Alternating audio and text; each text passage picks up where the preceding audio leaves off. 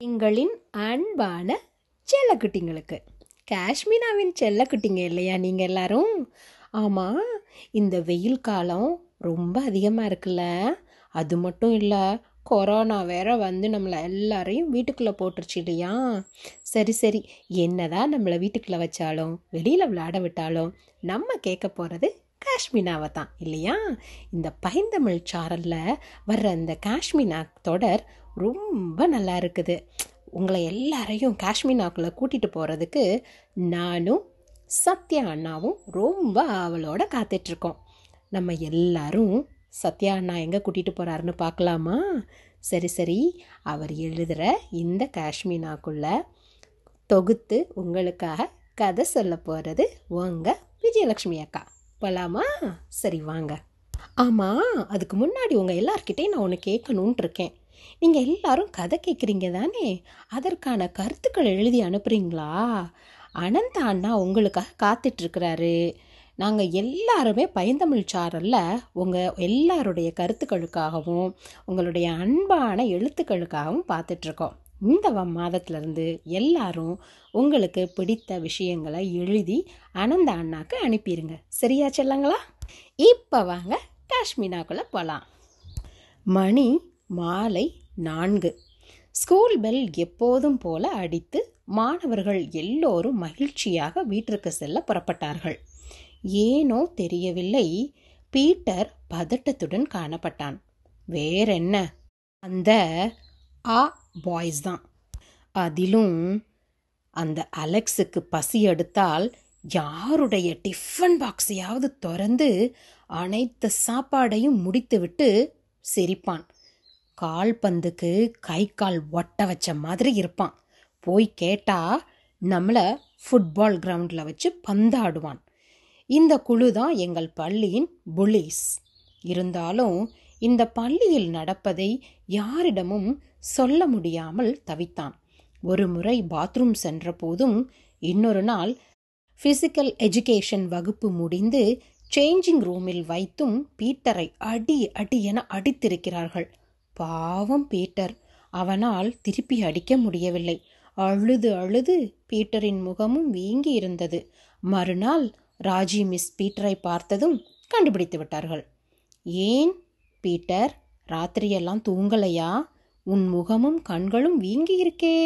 எதுவானாலும் என்னிடம் சொல் பீட்டர் என்றார்கள் ராஜி மிஸ். அது வந்து miss.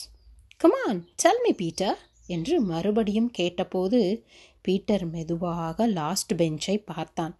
அலெக்ஸ் அலட்சியமாக பீட்டரை பார்த்தான். ஏனென்றால் நேற்றுதான் பாத்ரூமில் வைத்து ஊமை குத்து என்று சொல்லி காயமே இல்லாத அடியாக வேண்டுமென்றே அடித்து வெளியில் எந்த டீச்சரிடமாவது சொன்னால் உன்னை மலையிலிருந்து உருட்டி விடுவோம் என்று மிரட்டியது நினைவுக்கு வர பீட்டரால் எதுவும் சொல்ல முடியாமல் தவித்தான். பீட்டர் நீ உன் அம்மா ஹாஸ்பிட்டலில் இருப்பதால் அதையே நினைத்து அழுதிருக்கிறாய். கவலைப்படாதே பீட்டர் என்று ராஜி மிஸ் ஆறுதல் சொன்னார்கள். அப்போது கவலைப்படாதே பீட்டர் என்று இருமலும் சிரிப்பும் வந்தது. கிளாஸ் சைலன்ஸ் என்று ராஜி மிஸ் அதட்டிய பிறகுதான் அந்த லாஸ்ட் பெஞ்ச் அமைதியானது. பீட்டர் வீட்டுக்கு சென்றான். அப்பா சிங்கப்பூர் சென்று அங்கேயே செட்டில் ஆகிவிட்டார். அவ்வப்போது வரும்போது நீ சிங்கப்பூர் வருகிறாயா? என்று சும்மா ஒரு பேச்சுக்காக கேட்பார். அவர் அங்கே இன்னொரு திருமணம் செய்து கொண்டார் என்பதை அம்மா ஏஞ்சலின் சொல்லி இருப்பதால் சிங்கப்பூர் செல்வது எப்போதும் கனவாகவே இருக்கட்டும் என்று பீட்டர் நினைத்து கொண்டான் இன்று சண்டே. பீட்டர் தனது தாத்தாவுடன் சென்று அம்மாவை ஹாஸ்பிட்டலில் பார்த்துவிட்டு வந்தான். அம்மா பீட்டர் எப்போது வீட்டுக்கு வருவீங்க? புதிய மருந்து வேலை செய்யுதா? சீக்கிரம் வீட்டுக்கு வர ஆசைதான் பீட்டர். ஆனால் கர்த்தர் என்ன நினைக்கிறார் என்று யாருக்கு தெரியும்? புதிய மருந்து வேலை செய்யவில்லையாம். இருமியபடி வேறொரு இன்ஜெக்ஷன் நாளைக்கு வருதாம். அது எப்படின்னு பார்ப்போம் நம்பிக்கையுடன் இரு பீட்டர். சரி உனது ஸ்கூல் எப்படி இருக்கு? என்ற அம்மா பேச்சை மாற்றினார்கள். ஸ்கூல் தானே. இருக்கு என்றான் பீட்டர். அம்மா பாவம். அம்மாவிடம் எதையாவது சொல்லி அவர்களின் மனதை புண்படுத்த விரும்பவில்லை. பீட்டர் எதுக்கும் கவலைப்படாதே. உனக்கு எதுவும் பயமாக இருந்தால் சர்ச் அருகில் இருக்கும் ஆலமரத்திடம் சொல். அது உனக்கு துணையாக வரும் என்று அம்மா சொல்லிவிட்டு அப்படின்னு சிரித்தார்கள். அந்த வழியிலும் அம்மாவின் சிரிப்பு அழகாக இருக்க பீட்டரும் சிரித்து கொண்டே அம்மாவுக்கு ஒரு ஹக் கொடுத்துவிட்டு தாத்தாவுடன் கிளம்பினான். ஆனால் அதுவே அவன் அம்மாவை சந்திக்கும் கடைசி தடவை என்று பீட்டருக்கு தெரியாது. நாட்கள் மெல்ல நகர்ந்தன. இரவு தூக்கமில்லாமல் பீட்டர் உருண்டு கொண்டே இருந்தான். நள்ளிரவு பனிரெண்டு மணி. எங்கும் ஒரே இருள். பீட்டர் தனது அறையில் ஜன்னல் வழியாக பார்த்தான். எல்லோரும் தூங்கிவிட்டார்கள் என்பது அந்த இரவின் அமைதியை பார்த்து புரிந்து கொண்டான் பீட்டர். கிச்சனுக்கு சென்று ஃப்ரிட்ஜில் இருந்த தண்ணீர் பாட்டிலை எடுத்துக்கொண்டு தனது ரூமிற்குள் சென்று போர்வையால் இறுக்கமாக போர்த்தியபடி தூங்க முயன்றான். என்ன ஆச்சரியம்! சில வினாடிகளில் கண்ணயர்ந்தான் பீட்டர். அப்போது என்ற சத்தம். அம்மா சொன்ன ஆலமரம் அந்த நள்ளிரவில் நடந்து வந்து கொண்டிருந்தது. ஜன்னல் வழியாக நீண்ட ஆலமர விழுதுகள் பீட்டரின் படுக்கை நோக்கி வந்தன. என்னைய விட்டுரு ப்ளீஸ் என்னைய ஒன்றும் செஞ்சிடாதே என்று பீட்டர் அலற ஆரம்பித்தான். நான் உன்னை ஒன்றும் செய்ய மாட்டேன் என்று கரகரத்த குரல் கேட்டு பீட்டர் அலறுவதை நிறுத்தினான். கொஞ்சம் தைரியத்தை வலுக்கட்டாயமாக வரவழைத்து கொண்டு நீ யார்? என்று பீட்டர் கேட்டான். என்ற ஒரு சிரிப்பு. என்ன பீட்டர் என்ன தெரியாதா? நான் தான் ஆலமர அரக்கன். அரக்கனா? அரக்கன் என்றால் கொடூரமாக இருப்பார்களே. நீ எப்படி இவ்வளோ நல்லவனா இருக்கிறாய்? என்ன நீ கொல்ல மாட்டாயா? என்று பீட்டர் கேட்டான். அதற்கு அந்த ஆலமர அரக்கன் சொன்னான் பீட்டர் நான் உன்னை கொல்ல வரவில்லை. உன் மனதில் இருக்கும் பயத்தை வெல்ல வந்திருக்கிறேன் என்றான். பீட்டருக்கு ஒன்றும் புரியவில்லை. பேசிக்கொண்டிருக்கும் போதே ஆலமர அரக்கன் அப்படியே தனது இரண்டு கைகளால் பீட்டரை அப்படியே தூக்கியபடி நடக்க ஆரம்பித்தான்.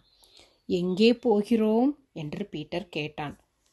சர்ச்சுக்கு என்றான் ஆலமர அரக்கன். ஏன்? என்றான். அங்கேதான் உன் அம்மாவின் பாடல் கேட்டுக்கொண்டே இருக்கும். ஒவ்வொரு நாளும் உன் அம்மா பாடும் பாட்டு சத்தம் கேட்டு நான் தூங்குவேன் என்றான் ஆலமர அரக்கன். என்ன ஆச்சரியம்? அந்த நள்ளிரவில் அம்மா பாடிய பாடல்கள் மட்டும் காற்றில் கலந்து வந்து தாலாட்டாக இருந்தது. ஆலமர அரக்கனின் கைகளில் பீட்டர் எவ்வளவு நேரம் தூங்கினான் என்றே தெரியவில்லை. மெதுவாக கண் விழித்தான். பீட்டர் மிகவும் சுறுசுறுப்பாக ஸ்கூலுக்கு புறப்பட்டான். தைரியமாக மிக மிக தைரியமாக வகுப்பறைக்குள் சென்றான். லாஸ்ட் பெஞ்ச் பசங்களை பார்த்தான். அந்த மூன்று பசங்களும் பீட்டரை ஒரு விதமாக பார்த்தார்கள். எங்க பாருடா நம்ம ஆர்டிஸ்ட் நம்மளை லுக்கு விடுறான் என்றான் அலெக்ஸ். அத்துடன் விடவில்லை. பெல் அடித்ததும் ஃபுட்பால் கிரவுண்டில் வச்சு இவனை இன்னைக்கும் பின்னணும்டா என்றான். ஆமாண்டா என்றார்கள் மற்றவர்கள். சொன்ன மாதிரியே ஸ்கூல் பெல் அடித்து அனைவரும் வீட்டுக்கு போகும் வழியில் அந்த மூன்று பாய்ஸும் ஃபுட்பால் கிரவுண்டில் நின்று கொண்டிருந்தார்கள். நேற்று தூக்கத்தில் ஆலமர அரக்கன் கொடுத்த அரவணைப்பு நினைவிற்கு வர தைரியமாக நிமிர்ந்து நடந்து வந்தான். பீட்டருடன் வந்த மேரியை கிண்டல் செய்தார்கள். மேரியிடம் ஸ்கூல் பேக்கை கொஞ்சம் பிடி என்றான். மேரிக்கு என்ன சொல்வதென தெரியவில்லை. பீட்டர் நேராக ஓடிச் சென்று கிரவுண்டில் இருந்த கோல் போஸ்டை அசைத்தான். கோல் போஸ்ட் அலட்சியமாக தூக்கி போட்டபடி வந்து பின்னி பாருங்கடா பாப்போம் என்றான் பீட்டர். கோல் போஸ்ட் விழுந்த வேகத்தை பார்த்த அலெக்ஸ் தான் முதலில் ஓட்டம் பிடித்தான். அவனைத் தொடர்ந்து அகமதுவும் அகிலனும் ஓட ஆரம்பிக்க அவர்களை துரத்தியபடி பீட்டர் ஓட ஆரம்பித்த போது மேரி பீட்டரின் கைகளை இறுக பிடித்து கொண்டு வேண்டாம் பீட்டர் என்றாள். பீட்டர் அடிக்கவே இல்லை ஆனால் அலெக்ஸ் ஆ என்று அலறி கீழே விழுந்தான். அவன் மேல் அகமதுவும் அகிலனும் அதே போல் அலறிக்கொண்டு விழுந்தார்கள். மேரி கேட்டாள் பாரேன் கை விரல் கூட படாமல் அவர்கள் அலறுவதை. பீட்டரும் மேரியும் சென்று அந்த பாய்ஸை மெதுவாக கை தாங்களாக தூக்கிவிட்ட போது அவர்கள் பயந்து கொண்டே பீட்டர் ரியலி சாரி யார் வம்புக்கும் போக மாட்டோம் ப்ளீஸ் அடிக்காத என்றான். அன்று முதல் அந்த பள்ளியில் எந்த விதமான புல்லிங்கும் இல்லை என்றுதான் சொல்ல வேண்டும். பீட்டர் தனது படிப்பில் ஆர்வம் காட்டி படித்து பிறகு தியாலஜிக்கல் கல்லூரியில் படித்து பட்டம் பெற்று இன்று உவரியில் இருக்கும் சர்ச்சில் திருப்பணி செய்யும் ஜான் பீட்டர் என்பது வரை வேக வேகமாக சந்திரனும் நானும் அந்த டைரியை படித்து முடித்தோம். அது என் பெரியப்பாவின் டைரி என்றேன். அதற்குள் ஃபாதர் ஜான் பீட்டர் வந்துவிட்டார். ஃபாதர் இது என் பெரியப்பாவின் டைரி தானே என்றேன். அதற்கு ஃபாதர் ஆமாம் டிங்கு என்றார். இந்த டைரியில் என்னை பற்றி கூட எழுதியிருப்பார் என்று சொல்லி அந்த டைரியை என்னிடம் கொடுத்தார். ஃபாதர் என் பெரியப்பா தினமும் டைரி எழுதுவார். இந்த டைரியை காணாமல் மிகவும் மனம் கலங்கி விட்டார் உங்களிடம் எப்படி இந்த டைரி வந்தது? சென்ற முறை உவரிக்கு வந்தபோது இந்த டைரியை எனது மேஜையின் மேல் மறந்து வைத்துவிட்டு சென்று விட்டார் நானும் அடுத்த முறை அவர் வரும்போது தரலாம் என்று நினைத்திருந்தேன். ஃபாதர் என்ன டிங்கு? இந்த டைரியை நான் எடுத்துக்கொண்டு என் சென்று என் பெரியப்பாவிடம் பத்திரமாக கொடுத்து விடுகிறேன். நிச்சயமாக டிங்கு. நீயே டைரியை உன் பெரியப்பாவிடம் கொடுத்து விடு என்றார் ஃபாதர். அந்த அற்புத டைரியை என் பேக் பேக்கில் பத்திரமாக வைத்துக்கொண்டேன். அதில் பீட்டரின் பள்ளிக்கால நினைவுகளை இன்று கண்முன் காணும் ஃபாதர் ஜான் பீட்டரையும் என் பெரியப்பா பதிவு செய்த விதம் எனக்கு கனவா நனவா என்றே தெரியவில்லை. மதுரைக்கு சென்றதும் கீதாவிடம் முதலில் இந்த டைரியை பற்றி சொல்ல வேண்டும். எனக்கு ஃபோன் வருகிறது. ஹலோ ஹலோ நான் யார் பேசுகிறேன்னு தெரியுதா? ஃபோனில் எப்படிங்க தெரியும்? என்ன? லந்தா யாருங்க நீங்கள் எனக்கு ஃபோன் பண்ணிட்டு எனக்கே லந்த கொடுக்குறீங்க? தம்பி டிங்கோ நான் தான் உங்கள் ஏரியா வயர்மேன் வையாபுரி பேசுகிறேன் ஆஹா வயர்மேன் வையாபுரி வரைக்கும் மேட்ரு போயிடுச்சா என்ன மேட்ருன்னு தானே நீங்கள் நினைக்கிறீங்க? அடுத்த எபிசோடில் சொல்கிறேன் பயணங்கள் தொடரும். என்ன குட்டீஸ்? அடுத்ததாக நம்ம சத்யா அண்ணா எந்த ஊருக்கு நம்மளை கூட்டிகிட்டு போக போகிறாருன்னு தெரியுமா? அந்த எந்த ஊருன்னு நீங்கள் யோசித்துக்கிட்டே இருங்க. அது மட்டும் இல்லை ஆனந்த அண்ணாவுக்கு மறக்காமல் கருத்துக்களை எழுதி அனுப்பிடுங்க சரியா குட்டீஸ்? உங்களுக்காக அடுத்த வா மாதம் நல்ல அழகான ஊருக்குள்ளே உங்களை கூட்டிகிட்டு போக போகிறோம் சத்யா அண்ணாவும் நானும். பயணங்கள் இன்னும் தொடர்ந்து கொண்டே இருக்கும் உங்களுக்காக. நன்றி வணக்கம் குட்டீஸ்!